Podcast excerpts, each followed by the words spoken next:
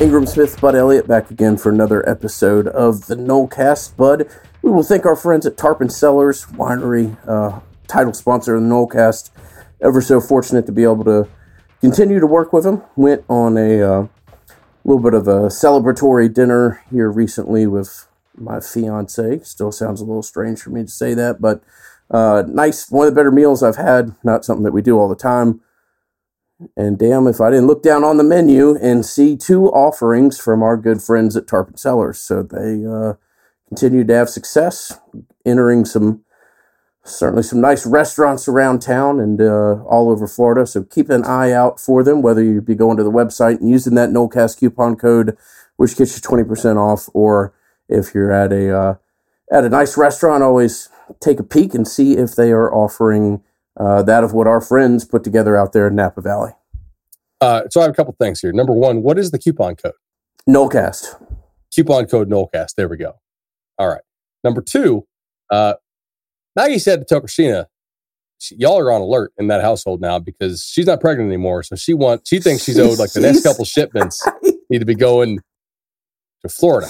Uh, Maggie has made that opinion known for a while now. Uh, so she will, For about uh, nine months. she will be next in line, most certainly. All right. Uh, awesome. Awesome. So we got a lot, lot of stuff to, uh, to discuss here.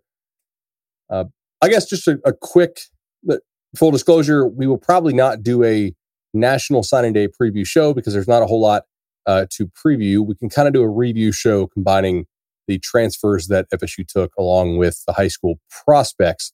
Uh, but I'm not going to waste people's time probably with a preview show, uh, especially since we are generally once a week in the off season. Uh, I will note that they kicked the tires on a defensive end from Jacksonville Bolles, who they elected not to offer. Uh, again, I think that's probably the right call, uh, especially because he doesn't really profile as a pure pass rusher type, and they have a lot of tweeners right now. Um, if he profiled as like an elite defensive tackle, I think they would certainly be offering, uh, or as more of a, a speed guy off the edge. But uh, as as it is, they have quite a few tweeners on this roster right now, and so I, I I'm on board with the decision uh, to pass there on JB. Other kind of new business to get to. I know we have a lot of stuff to talk about tonight. Benson, I think the last time we talked, he was not committed, right? We, we went over our thoughts on him. We were uh, pretty certain it was imminent, but um, it had not become official. I believe it became official uh, the morning we published at 3 a.m. and it became official 9:30 or 10 later that day. We knew they had decided to keep him, or excuse me, not to keep. We knew that they had decided internally to take him, like that they were okay with the academics, that they were okay with the knee, which is probably the, the one update we should provide here is that Mike Norvell kind of went out of his way, I think, in his in his press conference about Benson, um, or not press conference, but in his statement about Benson to discuss just how explosive he thought the Oregon transfer uh, was and healed up fully from that knee injury. And Mike's no dummy; he, he understands what people the, the questions people are asking. I think, and so I, I took that as, as having some intentionality to it. Did you? I didn't think it was coincidence. Yeah, I mean, uh, hey, look, if they found some undervalued asset there in the portal and and can turn this kid into a six foot one monster that can contribute in uh, catching balls out of the backfield and run with physicality, then credit to him. I mean, I, I I'm as pessimistic as I was a week ago about it, but you know, uh, this I don't bet a thousand, and uh, this is one that I'd love to be wrong on. So we'll you know we'll see how it turns out. I, I, agree with you there. It's almost like you want to give them the benefit of the doubt a little bit, except they took Williams last year, and obviously he hasn't worked out for you. But it's almost as if, okay, if they're going to take this guy now, when they could wait until after spring to take it back, there's no real urgent need to get it back in for spring. I don't think it's not like he's an offensive lineman or a DB who there's a lot of teamwork involved with, with the position. I think that maybe they thought, hey, we we have to take this kid now before he what puts up some good film at spring in Oregon and is able to shoot that out to everybody else. Maybe that's their thinking on that. It is somebody they liked when they were at Memphis, but it is also somebody they did not pursue when they got to FSU. So I don't I don't think it's fair to paint the narrative that they've always been on the guy. They, they've not. They they could have taken him, I believe, in that first class when they got to FSU if they wanted to or or tried to. And to my knowledge, they they didn't go after him. So yeah, we'll we'll see. Uh, overall, I think the staff has done a a solid job in the portal. Where, where do they rank in the twenty four seven sports portal rankings? Are they fifth now, sixth? I, I think that's probably pretty fair.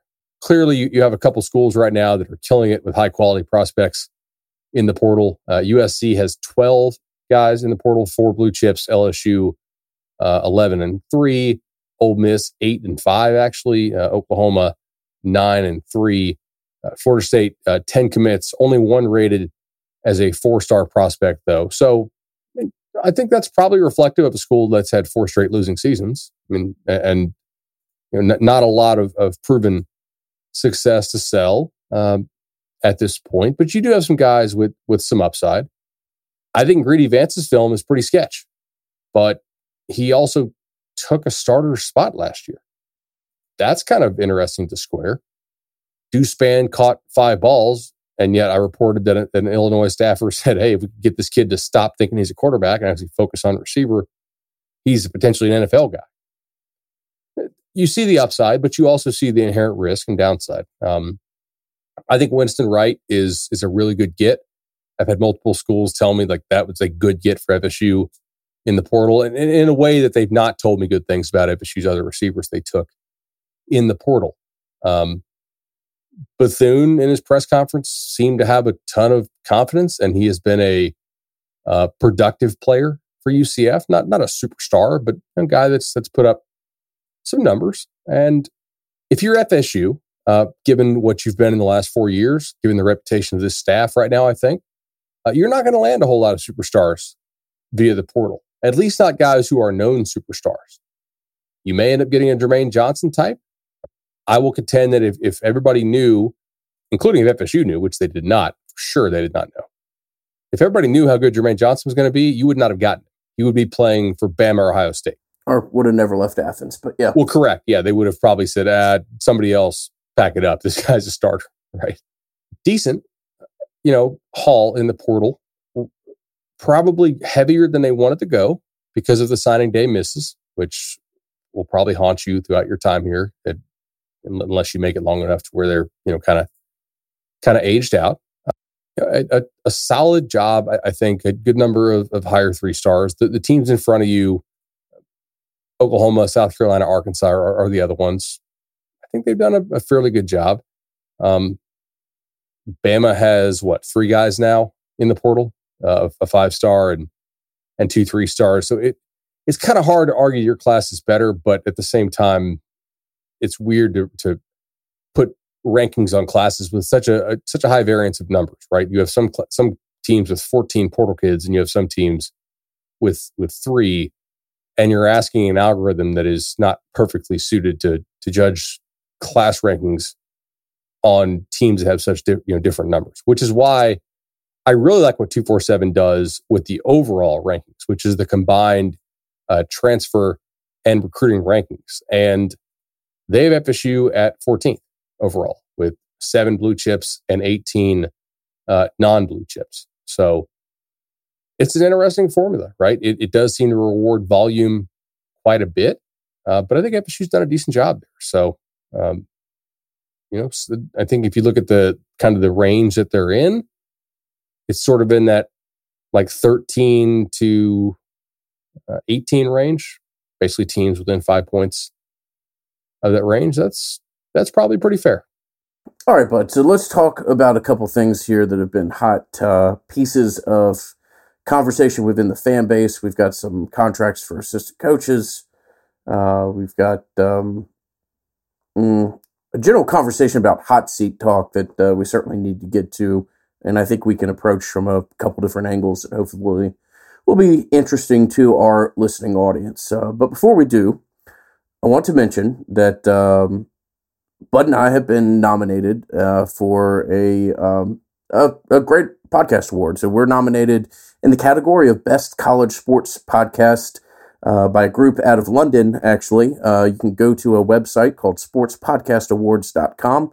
Simple enough address. Again, that's sportspodcastawards.com. We're in the category of Best College, college Sports Podcast. Uh, nominated about a month ago, shortlisted in a group of eight.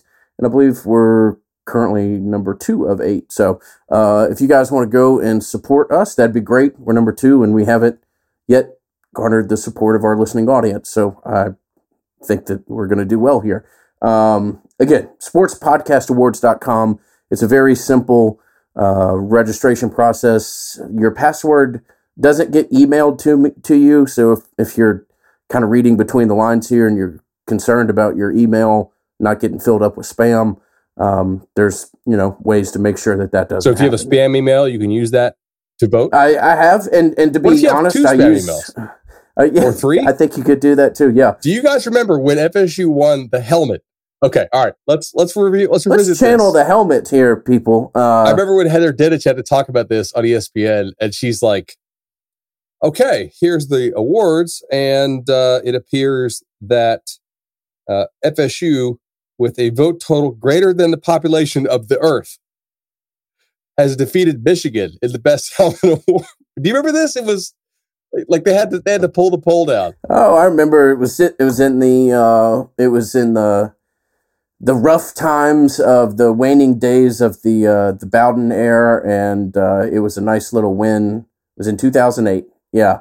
So Florida State got 11 million votes uh, in the final round. In the final round? uh, yeah, yeah. Um, so the the old computer algorithms were ticking away. I don't know that we'll necessarily need that, but any support from a, a main email address, a secondary email address, whatever you feel comfortable and compelled to do, uh, know that Bud and I would greatly appreciate it, and um, you know, hopefully it works out well. So nice to be nominated for something and uh, we've got about a month of voting here, so if you want to do it, know that it would be greatly appreciated, and we'll keep you up to date on the progress.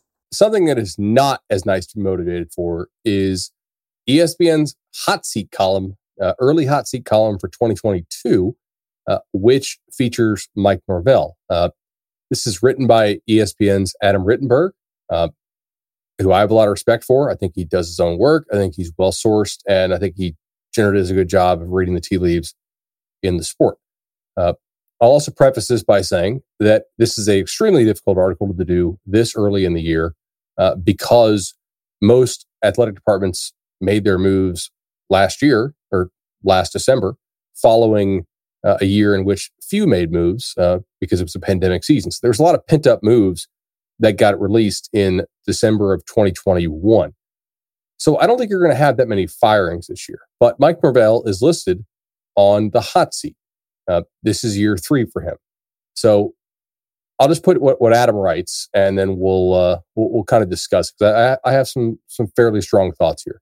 Does it involve Jackson and Jacksonville State? Because I certainly can understand. I mean, I'm I'm not trying to step on his article, but I can understand where a national article or a national writer would come to some conclusions. It does, and if I'm the editor at ESPN and you don't put that in there, I'm probably like, what the hell are you doing? Right? It's it's relevant. The ACC projects to be the most active league during the upcoming carousel because Dino Babers and Scott Satterfield and Geoff Collins are also listed. Mack Brown is, quote, keep an eye on category, uh, especially if improvement does not take place in several programs. The past cycle included four ACC changes, three firings, and one retirement. That was Cutcliffe at Duke. Uh, and the next one could approach or even exceed the total. Norvell's situation will generate the most national attention as Florida State tries to dig itself out of the mess made towards the end of the Jimbo Fisher tenure.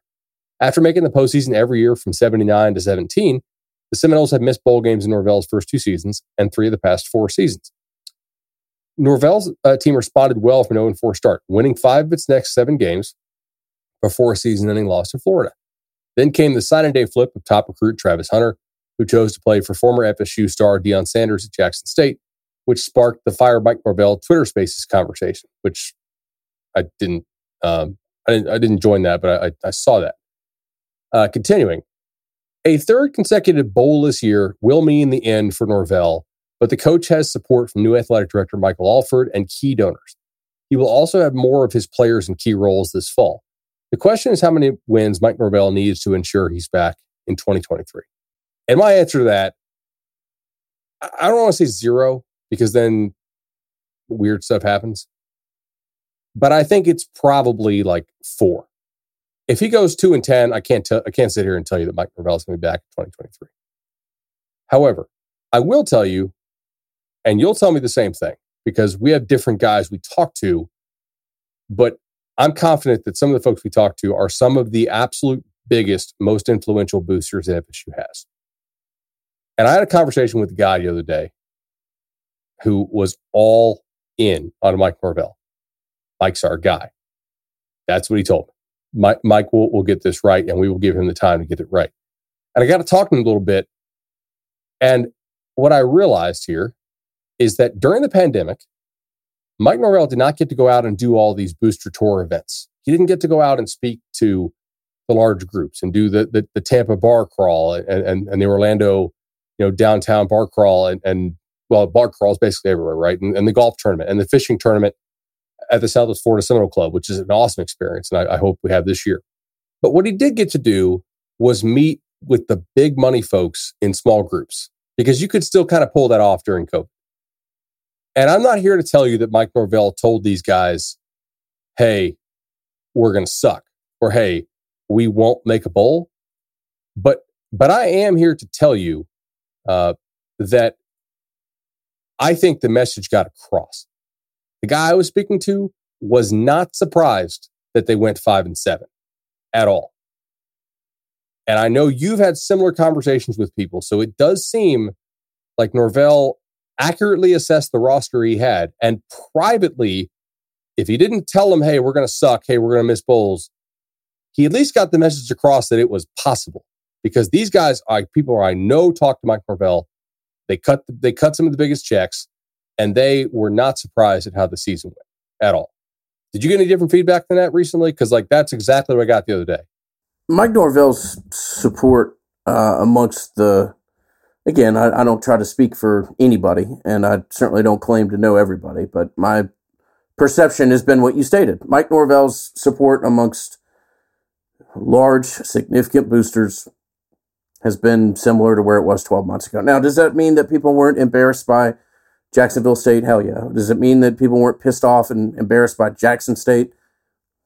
Ditto. And this isn't like a, oh, look at us, but it's just a point of reflection. We said last year, about eight months ago, that Florida State in house coaching would take six and six immediately and put that in the bank roll into the recruiting class, think that you kept the vast majority of it, and you know roll on Big River from there, and they would have been fine with six and six. Do you remember how much crap we took for saying that? Yeah, I, I mean, I, I, I don't want to say I don't pay attention to what people say. I do, but I it doesn't it doesn't register it do, it doesn't register with me nearly what it did maybe six or seven years ago, and it doesn't mean that I don't you know I don't value people's opinion or whatever else. But I, you know, we're not not going to be swayed by uh, Twitter feedback and, uh, and other things like that. So yeah, I, I remember. I remember people not being happy about it. I remember, and I'm not trying to throw arrows at other people in the media, but I remember other people talking about eight or nine wins and how realistic that was going to be. Oh, was funny to see the chart. Remember, it was like, okay, January, they're here at nine wins. And then, uh, okay, we're here to February and they're like, ah, I don't know, maybe eight or nine. And then kind of slowly as, as the season got, then eventually they kind of met us there, right? Like on, on, uh, uh, on the bench was like, hey, I think, you know, six, six, five, and seven. Maybe some of the other shows were still a little, little with helium, not, not really being either not being truthful or not, not really understanding what they were looking at in practice you know, I, I will give Brennan those guys credit. Like they were not blowing smoke. In house, I think the expectation was a 500 record and has been for a while. And our whole point here is that in these small groups, in this two to three meeting at a hunting cabin in the woods, in this four person, you know, setting in a, you know, uh, a nice house in North Georgia or something like that, or South Florida, uh, boosters of significance had a pretty good idea as to what was coming down the tracks. Now, doesn't mean that um, you don't have a new AD, and ultimately Mike and and Mike were in many of these meetings that we're referencing right now, and those two have a great, you know, great rapport and respect for each other, blah blah blah. But you know, an AD is going to ultimately want his football program to do uh, as well as it can, and you know that's only going to go so long. But uh, for the time being, I agree. I, I we would have to see a catas, you know, a cataclysmic chain of failure to see Mike Norvell really get a talk, you know, a, a hot seat talk really catch on. Uh, uh anything other than kind of national media and, and those who uh, would love to believe otherwise. So we'll have to see. I, I, think you're right. I think you have to look at a three win season or worse for there to be real discussion about Mike Norvell's job security. A couple other points I'll add to this. Uh, number one is you, you, brought up the point of, of Michael Alford, right? The, the new athletic director. I think he's going to probably want to really evaluate what they have there. He certainly worked behind the scenes with Mike Norvell, has fundraised with the guy, and I believe is somebody who does genuinely have have, a, have some skin in the game. Pretty tangible evidence that he's made funds available for Mike to make some really aggressive hires, which will be, or at least have the opportunity to make some significant hires, which will be kind of where we go next with this.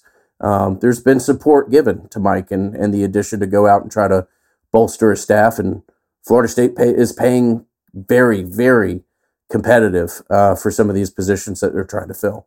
Exactly right. I mean, we we heard north of 200 for the GM role. Obviously, some of the back office guys got tremendous raises, which uh, I mean, who knows? I I tend to think that they, I, I don't think they were really being targeted elsewhere, but okay. Uh, I want to point out a couple other things too. From a fundraising perspective, they are still paying Willie Taggart through the end of 2023.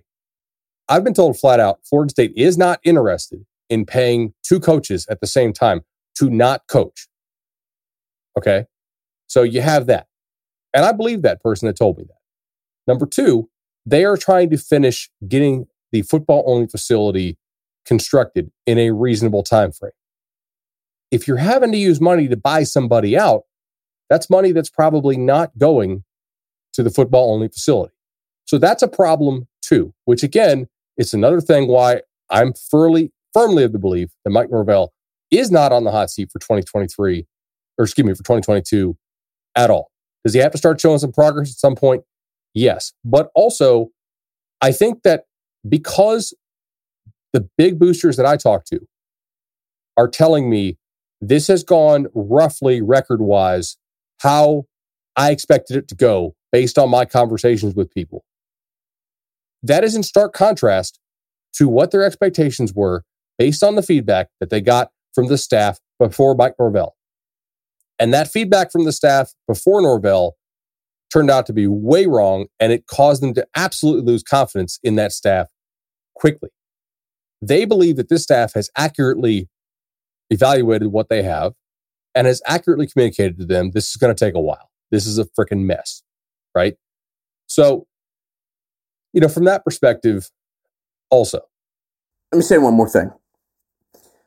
Has the turnaround been as quickly as anybody wanted to know? Would would everybody that identifies as a Florida State fan had wanted to see them sign Travis Hunter? Hell yes. Um, but worst case scenario, let's say Mike Norvell is but a kind of caretaker head coach that transitions you through this time. You're signing pretty decent recruiting classes. You're getting kids in. You're developing developing them. You're doing well in the portal. I mean, you are incrementally raising the ceiling here and raising the floor. And I know it's not as fast as many would want. Uh, but if, worst case scenario, you had to hire Mike for four years, pay him what at this point is not a whole lot of money to be a head coach at a, at a football program like Florida State. Are you under the impression that the extension is not a big money guaranteed extension? Uh, I don't think it is. I don't think it, it necessarily. I don't think it's you know. I don't think it's going to drastically reset his place in the ACC pay structure. I'll put it that way. Uh, this is a hell of a lot better uh, hands to put a program in than somebody that's either going to boom or bust. And in my opinion, for what you need from this program. And I'm not. I don't think Mike's fate has been written by any mean. I just uh, will point out that the downside here is not all that down. I mean, you are incrementally improving your roster. Uh, you've taken concern, you know, not that APR is what it used to be, uh, but you've certainly improved things there. The culture, blah blah blah, is better. Program could be in much worse hands. I, I agree with you on that on that standpoint. Uh, the last thing I'll say on this, because we'll, we'll, probably clip this and make it its own video um, as well, just because I, I think this will do well on YouTube. I, I don't want to say that's not people listen to this show, and this is the number one FSU podcast by by a good margin, but there's still a whole lot of people in the stands that don't listen.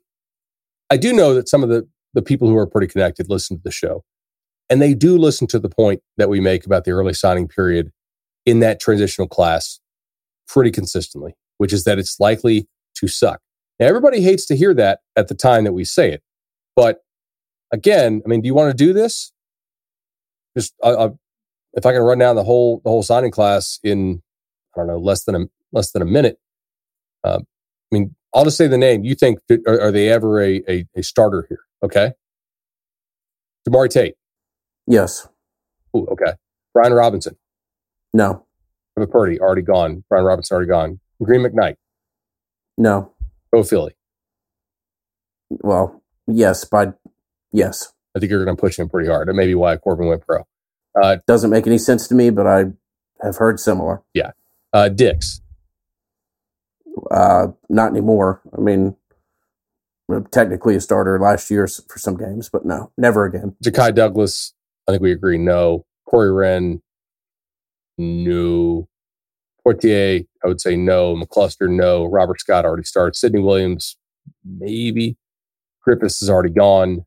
Trader, I'm going to say yes. I think we probably agree there. It's got some work to do physically. Well, yeah, yeah, that's true. I did hear good things about him in, in the offseason program already. So uh, maybe that's a 23 guy, maybe not a 22 guy. Rodemaker, I quickly know. Williamson, no. Uh, Zane Herring, no. Damian Webb, uh, already gone. Boatwright, no. Lundy, I guess he kind of started last year. Yeah, but he's a starter. He's a starter. Lloyd Willis, I'm going to say no at this point, unless things change. TJ Davis, no. They keep telling me they love Markeston Douglas, but I mean, if, if you love a tight end, given how bad your tight ends were last year, you don't think he would have played. Uh, Mastromanno, the punter, okay, and uh, and Manny Rogers obviously never qualified. So the guys that listened to the show, I think they understood that the first class that Norvell signed, you probably weren't going to get a whole lot out of, and indeed you're not. Like that's a ton of washouts. It's entirely in keeping with with the pattern that we've seen with the early signing period. When you hire a coach, a lot of these guys are available for a reason, and it's not a good reason. Okay, it's kind of fool's gold. And in next class, unfortunately for him, and I think the power people at FSU understand this and why they're going to exercise some patience, was a COVID class. You didn't get to get anybody on campus. And obviously that was for all of college football. However, you also didn't get to get these guys on campus the year before when they were juniors. So you really are flying blind for another class, for two classes in a row. And again, I don't think you're going to get a whole lot out of that 2021 class which is probably a conversation to have as far as the ultimate upside within the time frame that Norvell is going to have here, especially considering the misses you just had on early signing period. But I think they realize the magnitude of the rebuild and some of the challenges that you're going to face. That, that's basically all I have to say on that. I really do not believe Mike Norvell's on the hot seat at all unless they go like three and nine. We're in agreement there. Uh, now, one thing I have heard is that he's I don't know if he's had to directly have these conversations with people that he's trying to hire, but it's come up. That's just the fact of the matter. You know, just as we talked about the sports writer who could not, you know, uh, think of think of your perspective not as somebody that listens to this podcast, but as somebody that watches Sports Center 20 minutes every 2 to 3 times a week or something like that. When you think about Florida State football, you think about Jackson State and Jacksonville State. Uh, and you think about a team that has had a winning season for you know, four seasons. Not that that has all to do with Mike or much to do with Mike necessarily, but those are your perceptions. Uh, Florida State has had to, I don't know if they've had to, I think they want to try to aggressively uh, address some issues, and, and pay is one of those methods. But you've got to go to people within the industry and say, hey, look, you know, we're not necessarily setting the bar. We're not going to be the number one payer out there, but I'm trying to make you one of the highest paid people in your field this money has been made available to me through the athletic department and and my boss. I'm not a hot seat. You know, I'm not. I don't have the ability to go out and make hires like I want to with you uh, to do this. So it's just going to have to be something that is uh, in play, both with the fan base, with uh, media, and also with some of these people that you're going out and trying to court and add to your, you know, your ultimate staff right now. I agree with you. I mean, I, like I, have already, I've already said my piece on this. Um, already took a bunch of heat for it. I, I do think who you have you know, working for you impacts your ability to hire a GM. I know you gave out big raises in the office. I don't think other people view your, your, your recruiting staff the same way that you clearly do, given the raises you gave those guys. I said, if you don't make changes on, on the post signing day show, I'm going to have a hard time seeing the staff really have ultimate success here. And I'm, I'm sticking with that. Right. Like, I, at this point, I believe you're keeping Ron Dugans. I think he's getting extended. It's where we're going next. So Odell Haggins, I mean, everybody, I think Odell's one of the best position coaches in the history of college football. Um, Odell has continued to produce really good position units. He's at a point in his life where, you know, asking Odell to get on a plane and make a connection in Atlanta, and, you know, I mean, that, that's tough for him. Um, in many ways, it would have been easier for Odell to be a head coach somewhere uh, because of the restrictions and just the ability and manner that you recruit at that position. But uh, sounds like Odell's coming back, which uh, I myself am, am very pleased to hear. And it sounds like Ron Dugans is coming back. And to me, that doesn't make sense. I don't know. Well, I don't think they wanted to. I think that they that they tried to get some guys and struck out, and eventually they're like, well, continuity, I guess, over who like who we can actually legitimately get. Dog, can you not go find a running backs coach? I mean, I, I, I just can't I can't sign off on that. You go find somebody that wants to be in a you know make a name for themselves, put them at running backs coach, and it's not a knock at that position, but not necessarily a place where you have to be you know a beautiful mind when it comes to the chalkboard and drawing things up. Move your uh, your running backs coach to wide receivers coach, and let's go. I, I just can't sign off on the fact that you couldn't find anybody out there uh, but obviously, there's reasons, and, and you may be, you know, you may well be right. They weren't able to get a name that they were comfortable with, and weren't able to get a commitment uh, from somebody that they really wanted to bring in. So continuity rules the day, and this assistant coaching staff stays together intact by all accounts, and we uh, roll into next year. Yeah, uh, not real confidence inspiring. Again, that doesn't change what I just said about him not being on the hot seat for 2022. It does also not change what I said post signing day. I don't have a lot of confidence that they're going to be able to pull this off in the long term if they keep this staff together in the same way. That's still where I am. I'm not not a serious believer at this point. Let me see what else do we have here. Contracts versus coaches. Uh, I had a report on Noles 24 7 that uh, FSU likely to hire uh, Corey Fuller for a defensive analyst role. I believe that is the position that was vacated by Randy Shannon when he got promoted to defensive coordinator. Again, that was a move that I said I didn't agree with. I thought to reiterate, 40,000 for Shannon to maybe come in second place. And if Bama didn't have room for a Little Jr., thought that was a pretty nice lottery ticket to uh, to use for the 2021 season. Making him your defense coordinator, I don't agree with that. I don't think that's a smart move. Um, but Corey Fuller getting hired, okay, we'll see how this goes. I don't really have any huge problem with it. Um, obviously, I'll reiterate the concern I've had before. When you hire alumni, it is also harder to make a change if it doesn't work out. Oh, hmm, I feel like we just had that conversation. Um, also, uh, uh, Keiwan Ratliff, who was a staffer for uh, for Dan Mullen there in Gainesville, a long time. Obviously, played he played in the league for a while. Uh, ran a good seven on seven organization that did not act like idiots uh, out of Orlando called the Rat Pack. Obviously, you know, Ratliff uh, does know a whole lot of, of, high school coaches.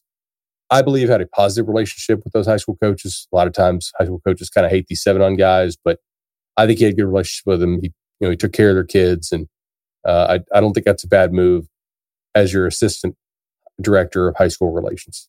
Still need a GM though. I mean, right? Yeah. Well, we've uh, we mentioned that a couple weeks ago. Position yet to be filled. We'll keep you updated.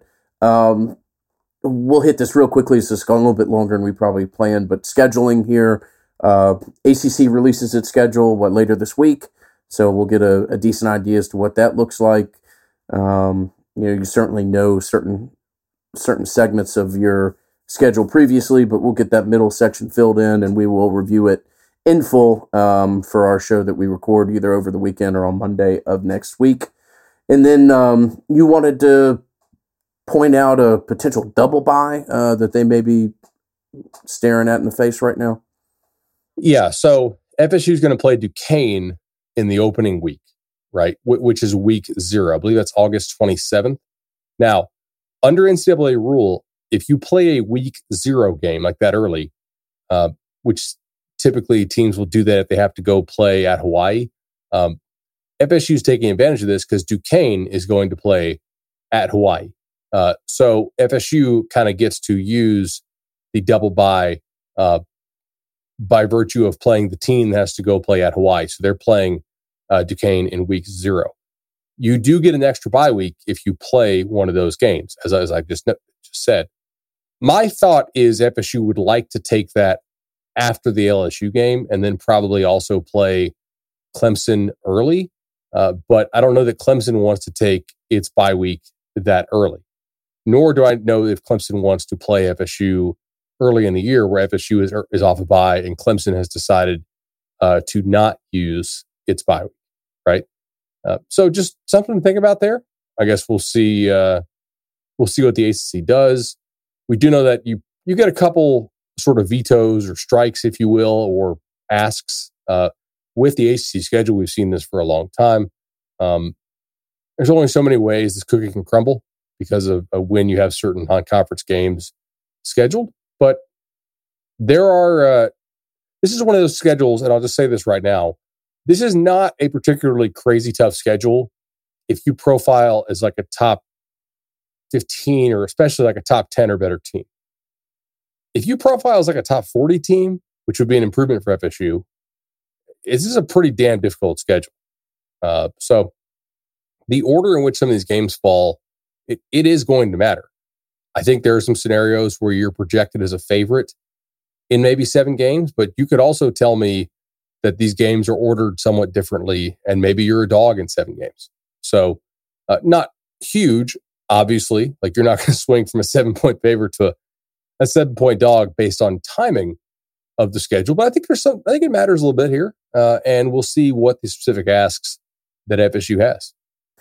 All right, we'll move to uh, something that we always feel comfortable and are forever been the recipients of great timing, and that is being able to work with the good people, Chad and Shannon. Uh, just added Alabama to the offering, so uh, fantastic. Great to see Shannon continue to uh, spread his metaphorical wings and uh, really, what are they? Alabama, Georgia, South Carolina, North Carolina, and Florida at this point. Uh, maybe Tennessee as well, or maybe I'm just adding an extra state in there. But uh, yeah, so, you know, I know you've worked with him twice. Uh, I, am continually blown away by how many emails we get of uh, new home loans and refis that they've accomplished. And uh, couldn't be a better pairing with us. And nor could there be uh, with you, the listener, if you want to reach out to Shannon, 844 FSU loan. Bud's done it twice. You, as a listener base, have done it uh, maybe north of 350 times, which is mind blowing. Um, and uh, hey, cheers to them. And sent me one of the better scotches, bottle scotches I've run across recently, bud. So uh, you know, no no better way to uh, to to get on my good side than have a little lovely mystery bottle of scotch show up at the house. That is absolutely. Congratulations again on getting engaged, man. making an honest man out of you. So let's uh let's go ahead and have everybody call Equal for FSU alone. Let let's go ahead and call for a little round of applause for this basketball team, man. I was really not thinking that FSU was going to be where they are in the standings right now about a month ago. This is Aaron Hamilton is a damn good basketball coach. This staff is a good staff. Madness, man. This staff is incredible. I mean, CY, uh, I had a one of the people who really love and follow this basketball program at a granular level was just telling me, like, you know, I don't know if I want to go ahead and make him the next head coach, but I sure as hell don't want to see him go anywhere else. I mean, they've just got a great staff. Is this is this Hamilton's best job? Yeah, I mean, I, I realize we're we're not at the end of the season, and things can certainly change as it has drastically with this one, as they've won six in a row now and completely changed the trajectory of where you know we as a fan base thought this uh, this program was headed, at least for a one-off years. They dealt with you know major departures to the NFL, to the NFL, to the NBA, and then some guys going to to Europe. That you know a little bit of a hard thing to predict, but uh, fresh off wins over Duke and uh, Miami, and uh, number one in the conference, and very much got a little three-game stretch here that wouldn't shock you to see them win three in a row and really cement themselves as potentially the uh, number one seed going into the tournament. And again, it's early. They've got a game with uh, Wake, who certainly slapped it on them pretty good earlier this year. Uh, in the next, I believe that's the fourth game upcoming. Uh, so we'll get a good barometer as to where they are. But credit to Hamilton and the staff, just an amazing program that's been built here and uh, uh, an amazing turn of events as they've won six in a row. And again, have positioned themselves as the number one team in the conference and um, not a lock to make the tournament, but it would have to, uh, the proverbial plane would have to fly pretty hard in the mountain at this point to not see them uh, make it yet another tournament. You, you, do wish that they could play one more game against Louisville, though, uh, given what is happening tonight with Chris Mack. Have you seen this? I have not, no. Uh, Louisville and their coach, Chris Mack, are uh, are in talks to separate immediately. Uh, they had an 8:30 team meeting tonight, so that's uh, I don't know exactly what's going on there. I've not. Uh, uh, they're expecting him to sever ties by Wednesday, which is tomorrow. so that is yes. Uh, he's got about two hours and 20 minutes to do it, bud. Um, yeah, yeah, that's. Uh, I mean, this isn't specifically basketball conversation, but but what the hell's going on with Miami, man? I mean, I, this is just a strange. Uh, I know that's always How a little bit of a, them in like every sport right now. Well, that and just the fan base, the Miami fan base is uh, again always a little bit of an odd bunch, but a guy who's they're very best, online. They're very online, and a guy who's best known for not getting killed by a bear 15 years ago in the college football world is seemingly playing an instrumental role in their NIL efforts. Uh, Dave Portnoy's getting dunked on by a nine year old. I, I, and I, you know, I realize everybody's having a little bit of a laugh with that, but it's just a, it's just a strange damn time. And I realize I'm just kind of rambling here. I will ramble to one more point, and that is Miami fans. Take a note from from old Uncle Ingram and, and everybody. Do not go in a hotel uh, where the where the players are. That is a that is a dumb, dumb thing to do at two thirty or three o'clock in the morning. One, just because I don't know if you know this, Bud, but a whole lot of this uh, country's population loves to carry guns with them everywhere, and running around a hotel at three o'clock in the morning is a dangerous proposition because uh, people don't necessarily know that you're running around tied to sports activities. So that can go that can go south pretty quickly. What if you lock on the wrong door? You could knock on the wrong door, or you could be, you know, Vinny, who was, uh, you know, waitlisted at Brown and denied at Cornell and Penn, and so you're at Miami, and you want to prove how, how you know, true you you are, and you could run into one of these Florida State football or basketball players who would break your jaw in the quickest of moments. Uh, I just that's a bad move. Look in soccer. Uh, you see people stay outside of opposing hotels all the time, singing, chanting, setting off firework displays that would put a decent amount of the U.S. Uh, you know July Fourth displays to to shame. But nobody needs to be going inside the hotel of uh, where a team is, and that's a bad look. So I didn't necessarily plan on devoting three and a half, four minutes to that tonight, but oh, I can devote a couple more. Please.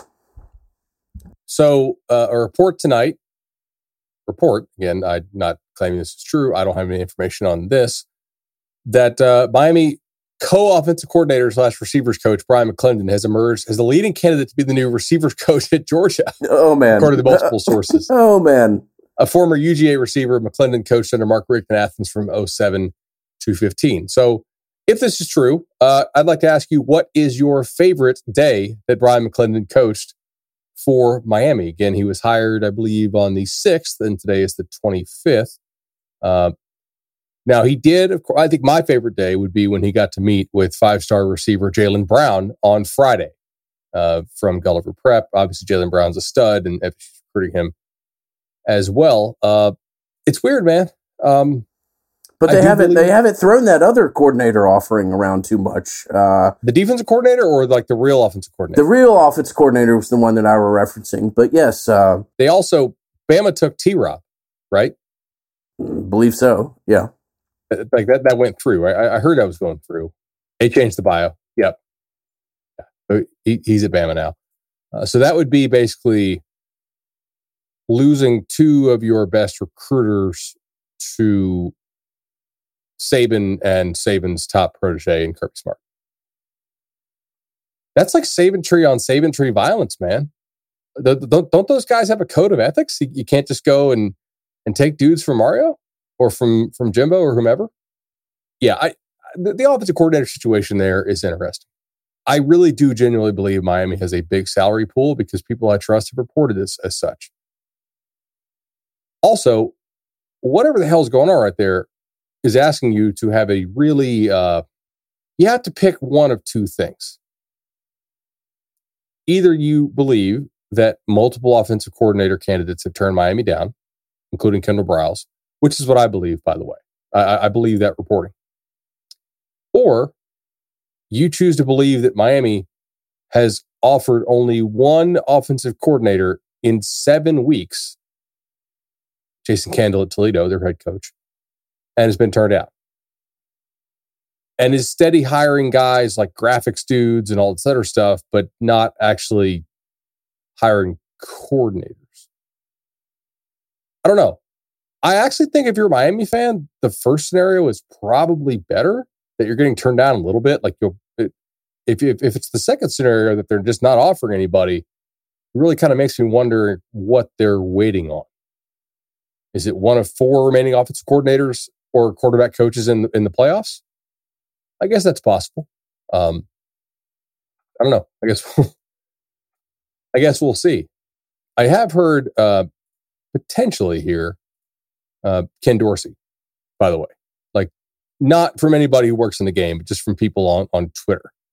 Ken Dorsey is the QB coach of the Bills. Are the Bills still in the playoffs? Funny you ask. What a uh, we could spend.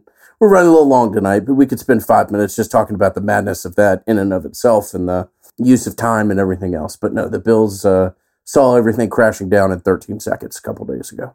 I will say, tremendous coaching by Ken Dorsey to tell to tell Josh Allen to throw the ball over cover two. I don't think I've ever really seen that. That was like, remember when Barry Bonds hit the ball into the bay and hit the guy's sailboat? And it was like one of the first home runs he jacked out there. It's like, oh my God, like you're not safe if you're in a boat out there. Uh, so yeah. All right, let's uh look, I, I think Miami's going to recruit really well under Cristobal because he's a recruiting maniac. I think different people have varying opinions on what it's like to work for the guy. And we will see how those opinions shape the Miami's coaching search listener questions?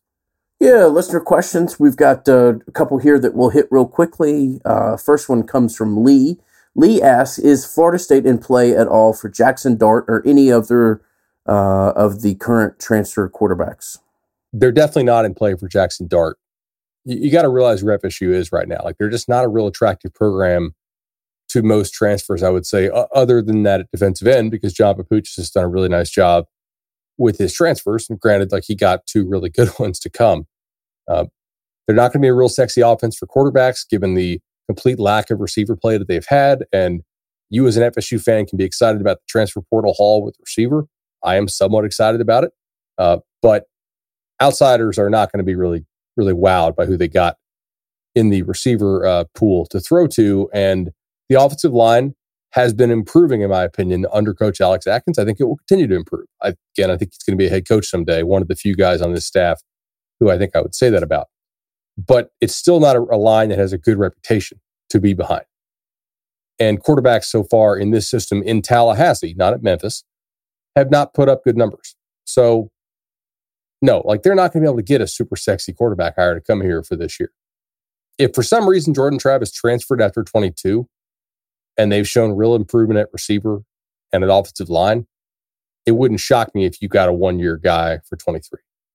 Next uh, question is not a question, but rather a big thanks to our friends at Congruity. Matt Lewis is somebody that we're uh, bragging on all the time. And Bud, uh, ding, ding, ding. What is that? That's the that's the sound of a new Congruity customer via the Nolecast. So this is awesome. Uh, John Rains uh, reached out to Matt about a month ago. They uh, ended up progressing nicely. John works with a video production company that is awesome. Take a look at it. It's backstory.us, and they do, uh, they got clients like Reebok, Coca Cola, and just do uh, really cool, um, you know, video advertising or video stories. Uh, John wrote that, um, you know, he was uh, honestly intrigued with Congruity from being a, a, podcast listener, and he needed a payroll solution that uh, allowed for him not to do the uh, you know, the reporting and paperwork and uh, streamline his efforts. He was a listener of the Nolecast and wanted to support it, and there's no greater way of supporting the Nolecast than supporting our sponsor. So, John, that's awesome. Uh, didn't need, didn't feel necessarily the need to shop around. Uh, once he talked to Matt and realized that he was in good hands. And I can assure you, John, you are, and any of our listeners, uh, you would be as well. Matt Lewis has been nothing but a uh, a godsend for Bud and I and the Nolecast in general, and would be for your business as well. He can be reached at knowles at congruityhr.com, or uh, you can reach out to me directly via Twitter or email, and I'm more than happy to put you in touch with Matt and the team at Congruity. Uh, so, thank you so much, John. Uh, brilliant company there. Again, backstory.us. Take a look at some of the things they do. And uh, thank you ever so much for supporting the Nolecast in the manner that you did. Also, I, I want to give John a compliment on his website. As somebody who's in meetings all day about different numbers and and you know page load times and and anyway, a lot of different technical stuff. I'm extremely impressed by how damn good their their website, which has a lot of elements, looks on mobile and loads on mobile as well. So I was checking it out earlier on on on, the web, and th- they look great on mobile. That that is uh, obviously Congruity is not a mobile solutions for for website purposes, but I'm really happy that, that they're working with Congruity. I just pulled them up on my phone too, and I, I'm just kind of a nerd for that kind of stuff. If you got a really flashy looking website, I want to see how how well you translate it to the mobile space. And uh, John, well done here. This is this is really good. So it's and it's got that handy dandy menu option at the top, which I like because you can have all that flash, but if I can't get to the actual stuff I need to find, again, not useful. So got the flash, and got the dash if I wanted to dash to a spot on your site. So awesome there. Uh, so Chris has a question, which will kind of bring us down to earth slightly here, I think, in reading this on my other screen. Uh, I know it's still early, but Norvell is feeling uh, or is beginning to take on a bit of a McElwain feel for FSU. Moderate success on the field, moderate, moderate success in recruiting, but falling behind major rivals and failing to become truly elite. Do you agree with that early assessment? Is that Norvell's ceiling? uh, or rather, if that's Norvell's ceiling, would FSU admin and fans accept that level of success long term? You want to go first or second? I mean, would they accept winning the conference and going to conference championship games and losing them and, you know, having a pretty tough defeat at the end of the year to Florida, which is kind of where McElwain found himself. Not forever, but certainly in the short term. Certainly in the short term. He also has to get to that level first. No, we're not. Uh, we're not quite there. We're not we're not winning the uh, ACC Coastal uh, right now, or the Atlantic even, since that's the one that we're in. So that's probably. I mean, do you think they finish top half of the uh, of the Atlantic this year? Um, I think they'll finish right in right in the the meat of that sandwich. Yeah, that's a tough that's a tough division to be in, given the quarterbacks who are in that division. The quarterback decision making and returning did not do Florida State any favors at all in this conference.